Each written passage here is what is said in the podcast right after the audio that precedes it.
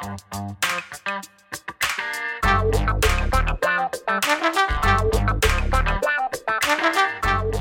guys, Montel here, and thanks so much for tuning in to this special edition of Let's Be Blunt with Montel. You know, I mean, getting information out there and making sure people are aware of cannabis and the fact that cannabis has been around and been a part of, you know, mankind's, you know, equal evolution for the last 2,700 years minimum. Um, is something that is really important. I think looking at the history of cannabis and figuring, trying to figure out why cannabis is, you know, looked at the way it is, I think is something that we really need to do. And we need to make sure that we get as much awareness in the public as we possibly can. And there's multiple ways to do that. There's television specials. You've seen Sanjay Gupta do specials. And, you know, there's podcasts like Let's Be Blunt. And there's hundreds of other podcasts out there trying their best to at least give the general public some basic knowledge about cannabis. And our guest today, you know, literally went after doing the same thing, but doing it in a little bit of a different way. My guests today are performing artists. They are here to talk about their new multimedia theater theatrical production entitled Cannabis of Viper Vaudeville. The performance will run from January 8th to January 15th, 2022 at the Ellen Stewart Theater in New York City. The performance is a is co-presented with Here, La Mama Experimental Theatrical Club, and Prototype Opera Theater now. Baba Israel and Grace Galu, welcome so much and welcome. Thank you so much for being a part of Let's Be Blunt with Montel. Hello, thank you for having us. We're so honored to be here. Yeah, it's an absolute pleasure. It's a pleasure to be here, and and I I, I love the way you uh, set up that that intro because you know that's right on target for where we're coming from as artists and trying to complement this collective effort to raise awareness history, present, and and where we're going in the future too. Absolutely, it's really important. I think one of the things that uh, you know I talk about quite a bit on this podcast is the fact that I think that the industry has done itself in some ways a disservice in that you know we focus so much in the last four or five years on B two B, business to business, but we've really kind of neglected the consumer, and the consumer needs to have knowledge so that they can make a decent choice and you know, uh, make a decent uh, decision for their family if, in fact, this is something that they want to venture down the path of. Before we get started going into detail about the play, I want to back up a little bit and talk a little bit about you both individually. Baba, well, let's start with you. Why don't you tell me a little bit about your background and what brought you to this, you know, uh, initiative? Well, I mean, I grew up in the counterculture. I grew up. My parents were both part of a theater company called the Living Theater. They were a you know radical political theater company. My parents were involved in the '60s and '70s.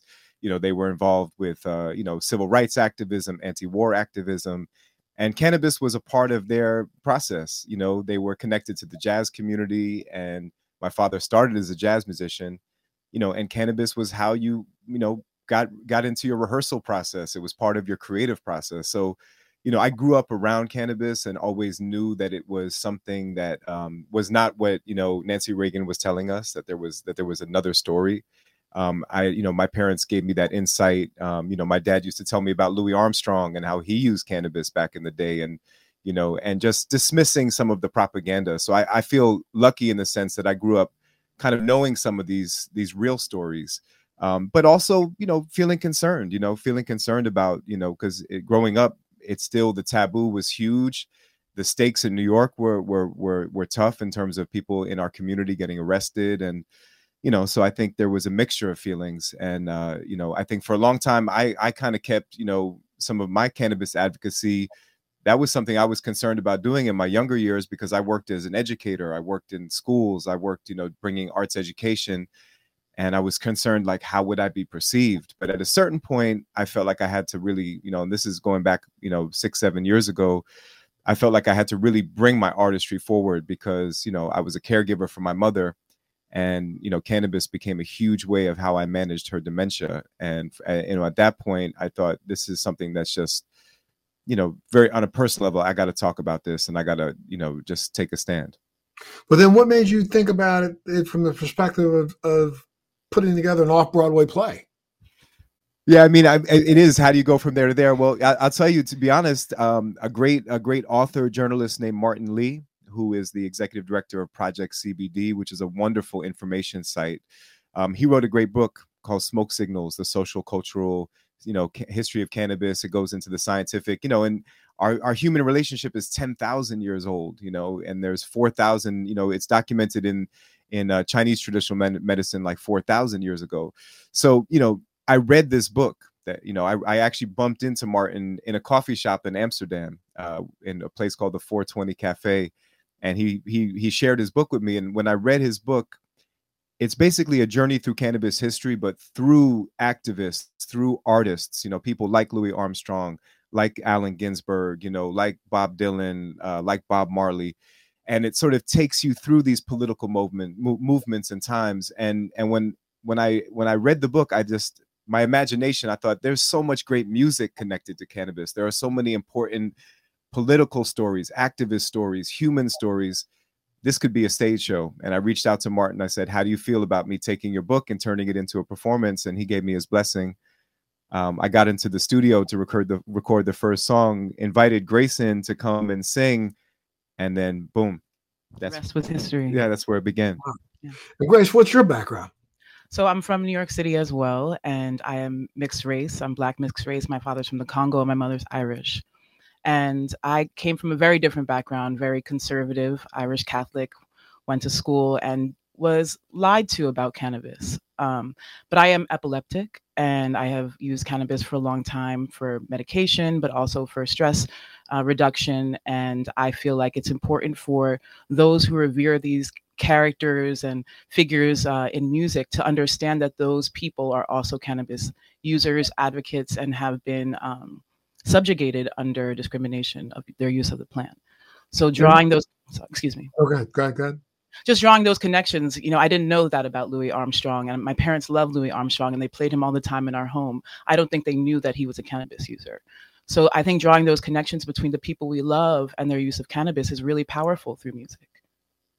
Well, you know, I think it's it's really interesting when you say they didn't know about Louis Armstrong. Most most people don't know about the fact that you know we we look at America and people believe that America was built on tobacco and uh, you know and cotton, but America was built on the back of hemp I mean, uh, this nation would not even be here if it were not for hemp. I mean, the fact that you know the sails that Christopher Columbus had on his boat were made from hemp. You know, the ropes that they used on the boat were made from hemp. The clothing that they actually put on when they got here to the new land was hemp-based clothing. And you know, you look back at the Revolutionary Army, and the entire Revolutionary Army was clothed in hemp fiber clothing. So, you know, I mean, we we don't really even begin to understand how important hemp was and cannabis was to the entire fabric of America. Literally, literally yeah, literally the fabric. the fabric that's, that's right. That's a great part.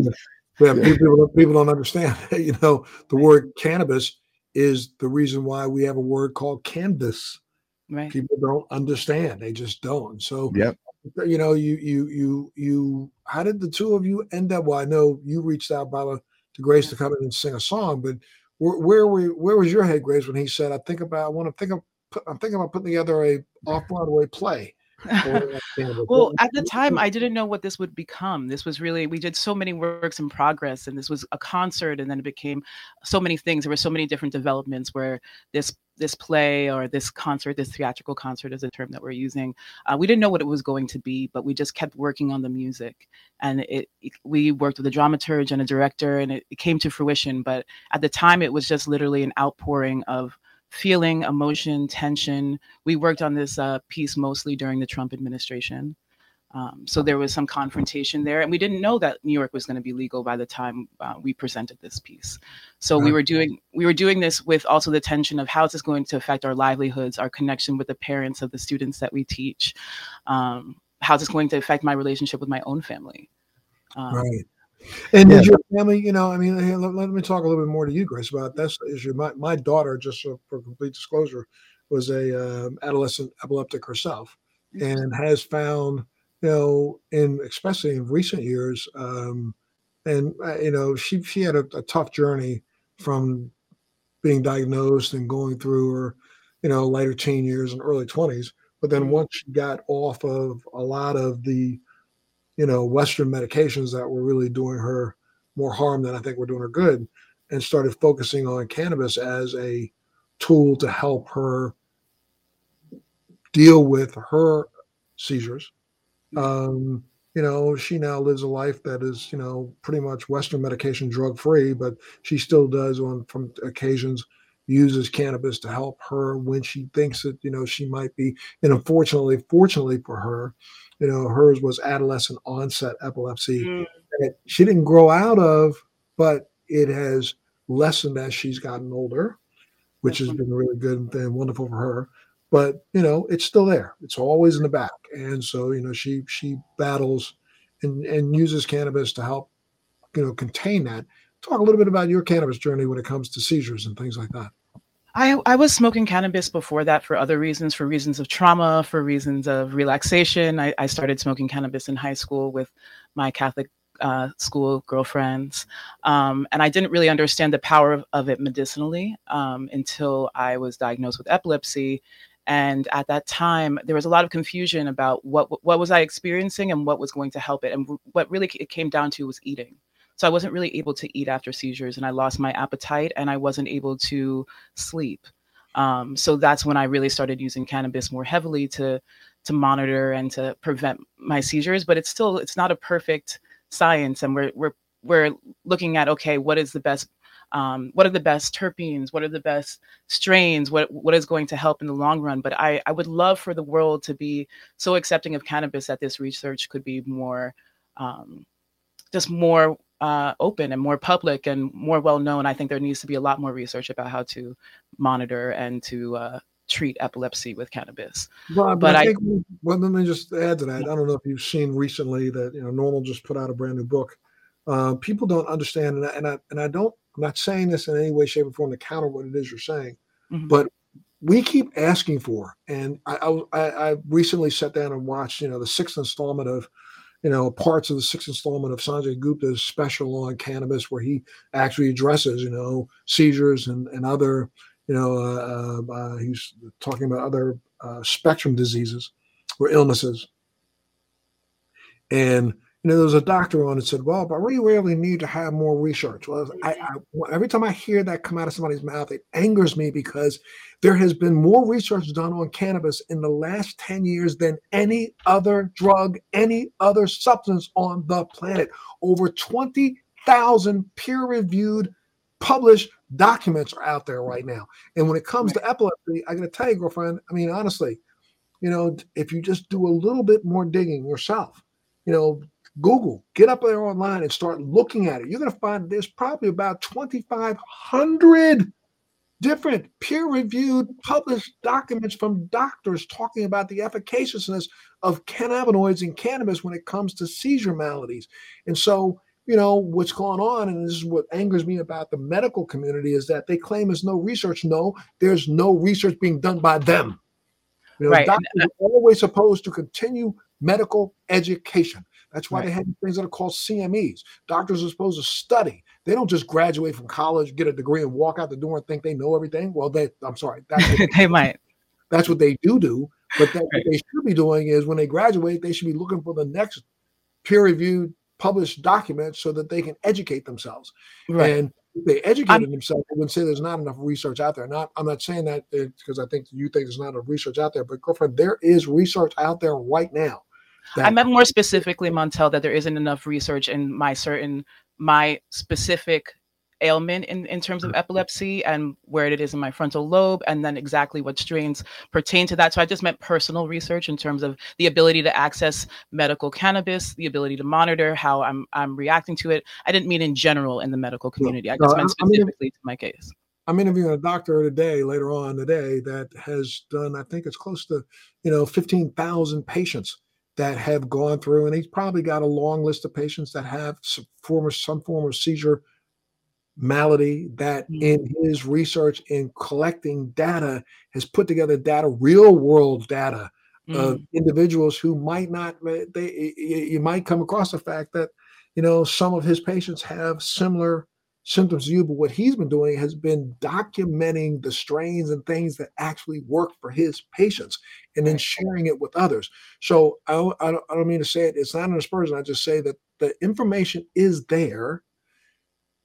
I really it's about access and it's also about someone putting it together in a way that makes it easily or, or much more easily digestible by all the masses. Right. So, I've seen numerous neurologists, and they are often opposed to cannabis when I mention it. That's the challenge. Um, and I also, as a as a performer, I don't have great health insurance. Let me put that out there. I don't have great health insurance. I'm not rich. I often am on the line in a clinic. I w- I've waited in Bellevue for six hours to be seen by a neurologist, and then they already left the building. So I'm often just getting what I can get in terms of treatment and sure. it's often because of the stigma of cannabis because i'm a black woman i get treated differently yeah. um, as soon as i say i use cannabis as soon as they see it in my blood work they start treating me differently um, so I, I know it's out there but accessing those doctors is not something that's easily accessible yeah yeah and i gotta tell you that's something that's got to stop we've got to figure out a way to make America wake up. But I don't think it's going to happen until, you know, pretty much a generation of, of physicians dies off, gets out of the business get out of the way. You know, that's my my view on it because I mean, yeah, some of them are just die hard trying to you know keep their from. No, it doesn't work. I know it doesn't work. Shut and they all the information that they have is false information anyway. No, it's true. I mean, one one of the good things, at least with you know the MRTA, the new legalization in New York, you know, I've seen. I think I'm hopeful that it will allow for some change. For example, you know, my mother's uh, currently in a, like a recovering in a rehab center. Um, and, you know, at first they were very close to cannabis, but not necessarily from a medical perspective. They were closed that their hands were tied. You know, the, the doctors actually were there, were, were actually very open minded. And they actually said, you know what, we think it actually could be really useful for seniors and could replace a lot of very toxic pharmaceuticals but because of the nature of the previous medical laws they were not allowed to access any of the medical program with the new rollout of legalization in New York State now, it means that those kind of facilities, and it means that any doctor who can prescribe who can prescribe uh, a controlled substance can now uh, prescribe cannabis. So that that opens up the field in New York, and you know, and and hopefully, you know, but it's you know, it's a, it's a policy thing and it's a culture thing, and they have to happen simultaneously. And I think that's part of why we're making this production is we know that arts and culture are a way that you know human beings we learn through storytelling you know we learn that's where we really things get into us you know um, but when we do our run you know we're going to have a, a, panel discussion after you know we're doing we're, we're doing 10 shows you know sometimes we're ending with a dj dance party sometimes we're ending with a cipher with guest rappers and sometimes we're ending with panel discussions so that we can really share inform- information educate and we have one panel that's really focused on the importance of maintaining and also documenting the existing research and we've got a research institute we've got a practicing medical doctor we've got you know uh, folks from the you know national cannabis party who i know safida who i know you've interviewed i believe in the past. I, uh, I happen to be i happen to be they just asked me to be the chairman of the board for the national cannabis party. Wonderful. so taking on that role. Congratulations and, uh, well they're yeah they're going to be representing at our run and and safida's coming to talk about her experience as a as a caregiver as a mother. You know so we're gonna you know we're trying you know we're trying to hit this on on different levels and angles and you know one of the stories that we that we really focus on in the second act of the show is i'm you know i'm i don't is dennis peron you know and and mm-hmm. the story of of how cannabis around aids activism and around the aids crisis that that was really one of the moments where you know the first moment of a legal dispensary and you know and the risks that those folks took you know people like brownie mary who was this incredible woman who would you know, who was in her 70s and would bake, you know, these brownies and bring them to the AIDS patients so they would, you know, ease their suffering, help them deal with nausea, help them deal with the wasting, help them eat, you know, and she went to jail in her 70s. You know, they arrested her and, you know, we, I, I wrote a song about her life and then Grace turned it into this blues that will just knock you out of the park, you know, and, and, and so we're using music to bring these stories to life in a way that, you know, you're going to feel it. You're going to feel it on an emotional level, you know, through the music. Well, I was going to ask you, uh, tell me a little bit more. Tell me more about the theatrical project, Cannabis. Yeah. I mean, I mean, you know, we kind of, you know, the interesting vaudeville is a complex word with a complex history. But what's interesting about it, it's like truly an American form, and it's a variety show, right? It allows for you to go anywhere. Now, a lot of vaudeville had issues with racism, so that's something we're trying to subvert that, and and you know, and and and, and really make sure that the, all of the work is coming from a place uh, you know of, of working towards progress of working towards justice but it allows us a lot of freedom. So you know we go to every genre of music that you can imagine. You we know? start with the ancient Scythians, and then we end with a hip hop cipher. So we go from ancient times to modern times, and we we use the the remix, the hip hop remix, to sort of give a taste of what this sounded like in the past, but also give uh, a new lens, a new ear to all of this music. Yeah, we, we play. You know, we we we reimagine an, a classic Ella Fitzgerald song, and then you know and but instead but we you know we we i ended up adapting some of the lyrics to to challenge anslinger. It's sort of written as a song. If ella sang a, a a song to challenge you know anslinger in the 30s you know and to call him out. So it's like but we use that aesthetic of the jazz of jazz at that time you know and um we're working also you know, yeah please. when it comes to anslinger I mean, I, i'm glad you did that because you know a lot of people don't know that anslinger was a proponent and supported cannabis during prohibition for alcohol. People don't know that. He yeah. spoke about the fact that cannabis was less violent. He spoke about the fact that it was a, it was something that people wanted to do something that was going to help them, you know, get some euphoria. You should do cannabis instead of drinking because drinking would lead you down the devil's path and lead you down the path of beating women and all these kinds of things. It wasn't until prohibition was lifted for alcohol that Anslinger turned to cannabis because yep. at that point in time he wanted to make sure that all them darkies who were he thought were responsible for bringing it in here needed yep. to be put in jail. And that's, that's right. it over. It had nothing to do with his you know disdain for cannabis. As a matter of fact he was a supporter. It just was when they he lost his job basically yep. as a lead prohibitionist for alcohol. He needed to find another way to keep himself getting paid. Yep, yep, paid, and also yeah, and like you said, it, it's definitely deeply tied to institutional systemic racism anti-Mexican xenophobia as well. Because after the Mexican Revolution, you had you know Mexican folks coming back into Texas, you know, back into Southern California, and then you know those were the first laws, even for before Anslinger got you know got his you know his uh, tax change in the late 30s. You know, in 1913, 1914 they were criminalizing Mexican folks, you know, and they were calling it loco weed. And as we know too, cannabis was sold legally in pharmacies all across America right. in the Absolutely. 1800s. People and there was, eating, there was oh people my God, there hemp seeds and hemp seeds, tincture, all right. of the CBD. You know, that was all happening. I mean, they, there's also a correlation with Jim Crow. Yeah, right? that's so also how do we get black labor for free? Yep. Right. So Absolutely. we have to incarcerate. We have to incarcerate black people. How do we go about that? Yeah. Correct. Yeah. So we yeah. So we use music to tell these stories. You know, and we feel like as legalization is rolling out, it's like we can't forget this history. We cannot just whitewash it yes. and throw it under the rug. And and so you know we know that you know music theater performance is a way to do it you know and you know so we we you know the the first half of the show really takes us each song moves us forward in time. We have a whole song dealing with pancho villa and the mexican revolution and the role cannabis played in you know the you know like la cucaracha.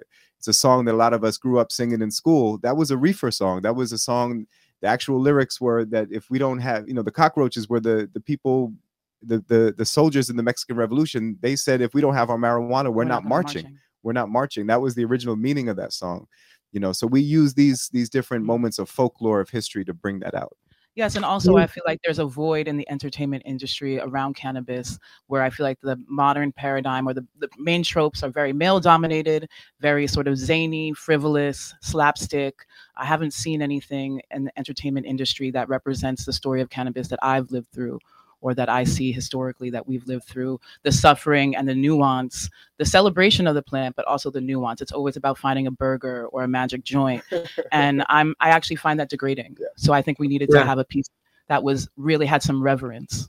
Well, I think you know when you look back as Rick Rick James when he did uh, Mary Jane, you know, oh, most yeah. people most people think he was singing a song about a girlfriend, and he right. was singing a song about cannabis. That's what he was. Oh, that's our encore song, by the way. We do a cover of that for the encore. Hey, don't give it away. Sorry about that.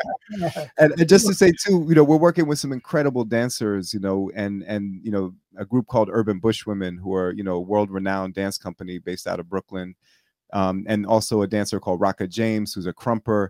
So you know, they're using their bodies to bring these stories to life, and it's a real connection between music and movement and so they're time traveling you know uh, with their bodies as well and remixing movement so it's sometimes you know it feels like you're in the 30s but then we we flip and we're in in present time. And you know and then the second half of the show really deals with this issue of celebrating the you know cannabis as a medicine. There's there's you know uh, storytelling around uh, the issue uh, experience of veterans and PTSD and the role that cannabis can play in veterans' lives, which is we feel a very important story to tell. Um, and we've been connecting with an activist called Leo Bridgewater, um, who has done a lot of advocacy around getting uh, access to cannabis for veterans. And you know, he's going to come and speak at one of the nights. So, you know, it's really this blend between performance and and education, edutainment, as they say. But it's also you you you're doing something that's called a multimedia performance. Explain oh yeah, people who don't understand what multimedia performance means absolutely. I mean, I'll I'll touch on the things and feel sure. free to add to it. But I mean, you know, on, on we're having a, a, stage built for our show. Um, we're working with a wonderful set designer called Nick uh, Benacerraf, and he and then we're collaborating with uh, a lighting designer named Tuche, and then a, a, a video designer named David Bengali. You know, we have two 20, like twenty foot projection screens behind us and so you know we're gonna there's there's you know video being designed to you know support the storytelling. You know sometimes it's you know really amazing uh, imagery that just adds to the you know the the feeling of music but sometimes it's very specific imagery. So multimedia is really about bringing together the elements of music storytelling poetry rap song dance video and sound lighting design. sound design you know? So you know we have a full creative design team. So this is an immersive experience. We have you know we have a team of people creating cannabis plants you know um, that are you know there's going to be these sculptural cannabis plants throughout the space. There's going to be you know a giant cannabis disco uh, ball like disco leaf. There's going to be you know all kinds of immersive lighting effects. We're looking at um, you know having terpenes so that when you come into the room you smell the smell of cannabis. You know uh, we're going to have be using working with fog and haze you know so it's going to be an immersive experience. The audience will be able to uh, both sit and watch. There'll also be areas where audience can dance and there'll be a dance floor you know so it's going to be you know an immersive multimedia experience multi-sensory because that's what the plant is. The plant tunes your senses you know a lot that's why artists have been so attracted to this plant is it heightens your senses. It heightens your your your, your visual perception your auditory perception you know that's you know it, it, it really makes your your your senses come alive so as artists that's what we want to do we want we want to your senses to come alive when you come to see this piece there's not only artists who believe that but you know scientists and others remember i mean there are those it's true for a fact i mean when they finally scraped out benjamin franklin's pipe that was in the washington in the, in Smithsonian Institute in Washington D.C. They found that a whole homeboy wasn't just sucking away on tobacco. you know, we know that he had a little hemp in that in that pipe along. That's with, right. You know, uh, uh, even yeah. I think there's there's information that that suggests that Albert Einstein, who's considered the greatest mind of the last century, literally used cannabis to help you know open up his mind also. So, a lot of scientists, a lot of scientists have have used cannabis in their yeah to get themselves into an open frame of mind, to get themselves to hyper focus. You know, some of these things probably many years ago might have been helpful in in you know hunting you know or but now we can apply them you know uh, to creativity to science to innovation so getting yourself to write an email. What, what, are, what are some of the major takeaway messages at this project uh, that are most important to you?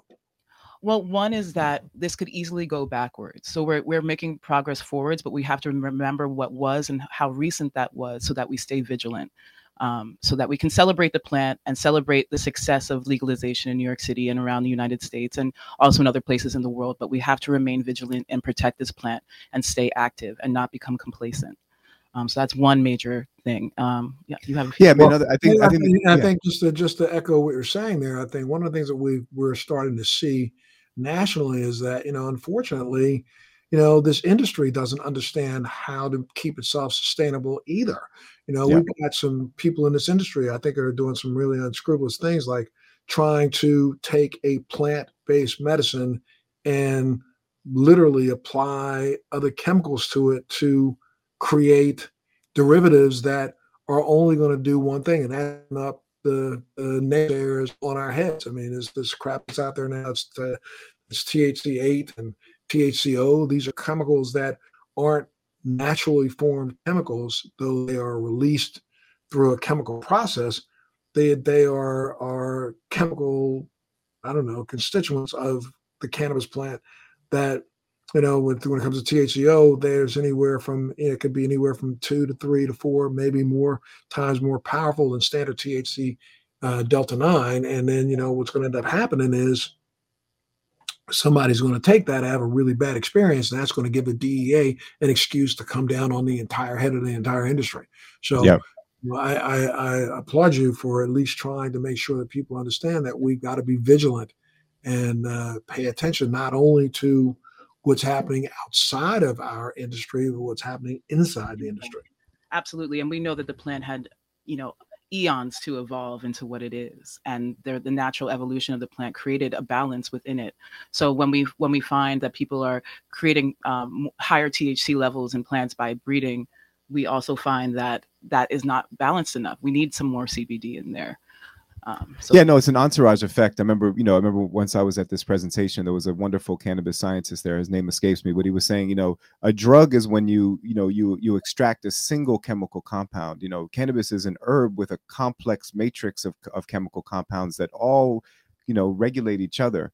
You know, so I think, yeah, I mean, you know, another important message of the show is an end to the war on drugs. You know, it's just like that is a you know a clear message that we need not just an end on the uh uh, on the war on cannabis, but we need a new a new way of addressing you know drug policy in our country, and we need to stop criminalizing folks for that reason because we know it's disproportionate you know to communities of color whatever substance it is when we look through our history in this country. So you know ending the war on drugs you know valuing and affirming cannabis as a medicine as something that's used by by families by caregivers you know that this is not an illicit substance you know challenging that dogma um, you know, celebrating the artists and activists and the musical genres that are connected to cannabis. So, you know, just a, a bit of a of some joy and and and lift up. You know, we have a song called "Who Are the Heroes."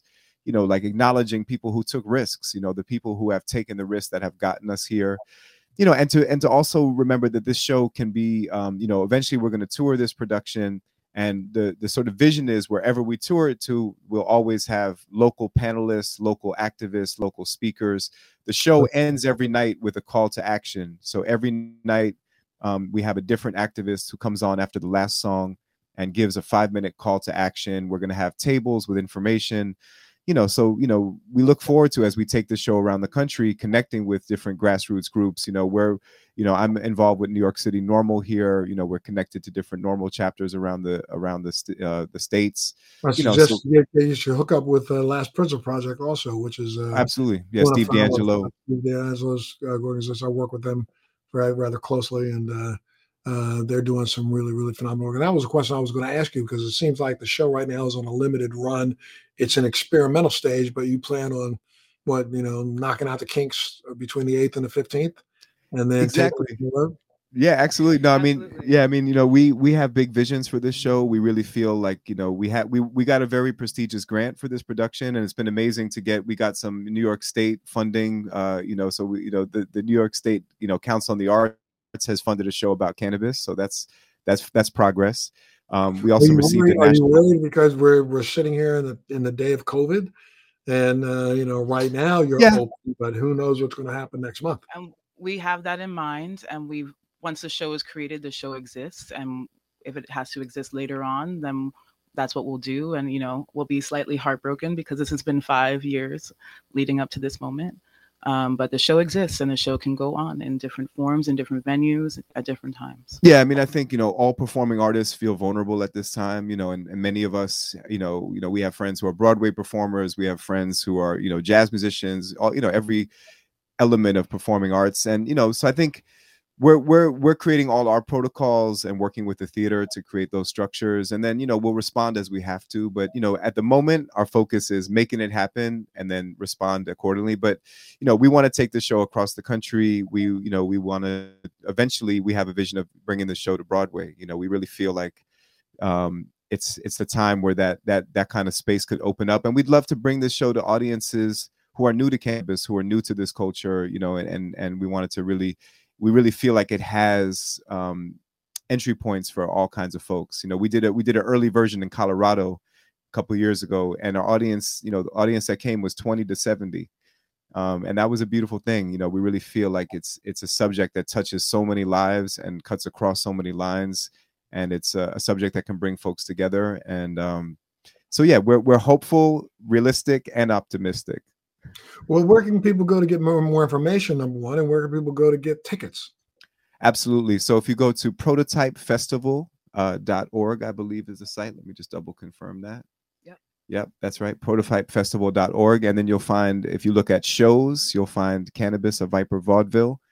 Viper, just to give people a little insight, was a code word. It was a, you know, in the jazz era of the 30s and 40s, um, you know, for folks who were part of the cannabis community. So we wanted to sort of pay honor to that time and that tradition, um, you know, which was very important to my father and, and, you know, a word that he taught me when I was pretty young when he taught me about this uh, jazz musician called Mezz Mezzrow, who was uh, Louis' connection. Um, you know, so that's we just wanted to give a little insight into that word. But yeah, Prototype Festival, also here.org um, is a wonderful uh, that's the website of our of the theater where we've been in residence. And then our band is called Soul Inscribed, and you can go to soulinscribed.com if you want to learn more about our music and our band. Um, Great. Yeah. You want to add anything else? Please add. I, I, feel like Baba just encompassed everything that um, all of the places to go. But I just I feel so grateful to have this conversation, and um, I'm in awe of the progress that's been made, and I'm also really invigorated to keep keep it on. Yeah, we appreciate we appreciate you, and it's you know it's really meaningful that you've been adding your voice for so long to this subject, and just acknowledgement, appreciation for your your work as an advocate, as an activist as someone who's been using you know your your ability to uh, speak out and influence. So just an acknowledgement of that. If you want we could end with a little something creative. You want you know we always like to freestyle. Sure absolutely. Yeah? Love it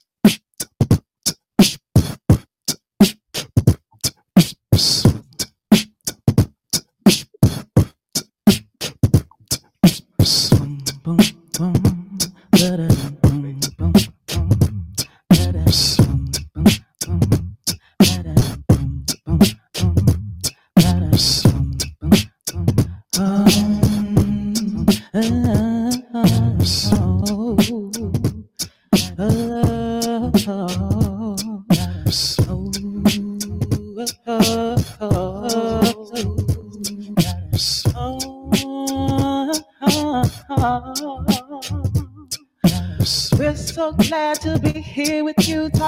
cannabis and what is really true. Giving you a taste of some history. I want to spread a bunch of seeds, watch them grow and cultivate. I don't want to be filled with hate. We're gonna give you a taste of our show. Baba, you want to let them know? Let them know with the flow, cause we're being blown with Montel cannabis, you know it's a beautiful substance. We can break it down with the education. This is a freestyle flow, no cannabis but improvisation. Oh. Lifting and giving the rhythm and giving the vibration. Shouting out one time, cause yo, that's the education participation. So we gotta rock this for justice when I bust this. So Montel, give us a word, give us any word, throw a word into our mix. And then we'll take that word and add it to our lyrics. Truth. Cannabis Oh, that's right. We gotta do this for the old, do this for the youth. We gotta take a rate, yo, share that truth. Cause there's proof, it's in the science, it's in the peer review. And we're giving you the map and we're giving you a clue. You can take cannabis and break it up and put side of your stew. Watch out, you can scrape off and get the residue. If you're feeling nauseous, don't feel cautious. Just understand the right ratio of THC to CBD and get the energy, cause it's a natural remedy and it gives you a state of reverie. Listen to Grace's melody, flowing with the rhythm and the energy. Last time we rock it just like that. So give it the rhythm break it down. Plant of the people, the plant of the people, of the people, the plant of the. We have a story to tell. Tell of a plan and its spell. We have a story to tell. Tell of a plan and its spell. Here well, with Montel. The play, they have to tell you, eh, the play is a Viper Vaudeville and it runs from January 8th to January 15th in New York City. So make sure you go up on the website. Baba, give it out one more time. Where can they go to get tickets? Prototypefestival.org prototypefestival.org. Go up online, get your tickets now. Try to get into town and take a look. You know, if things change a little bit because of uh, COVID, well, you'll get the information out to make sure people understand where they can go to see the main new production if, if, if in fact it gets postponed a little bit, right? Absolutely. Beautiful. We really appreciate you. Appreciate the time Absolutely. and such such a great conversation.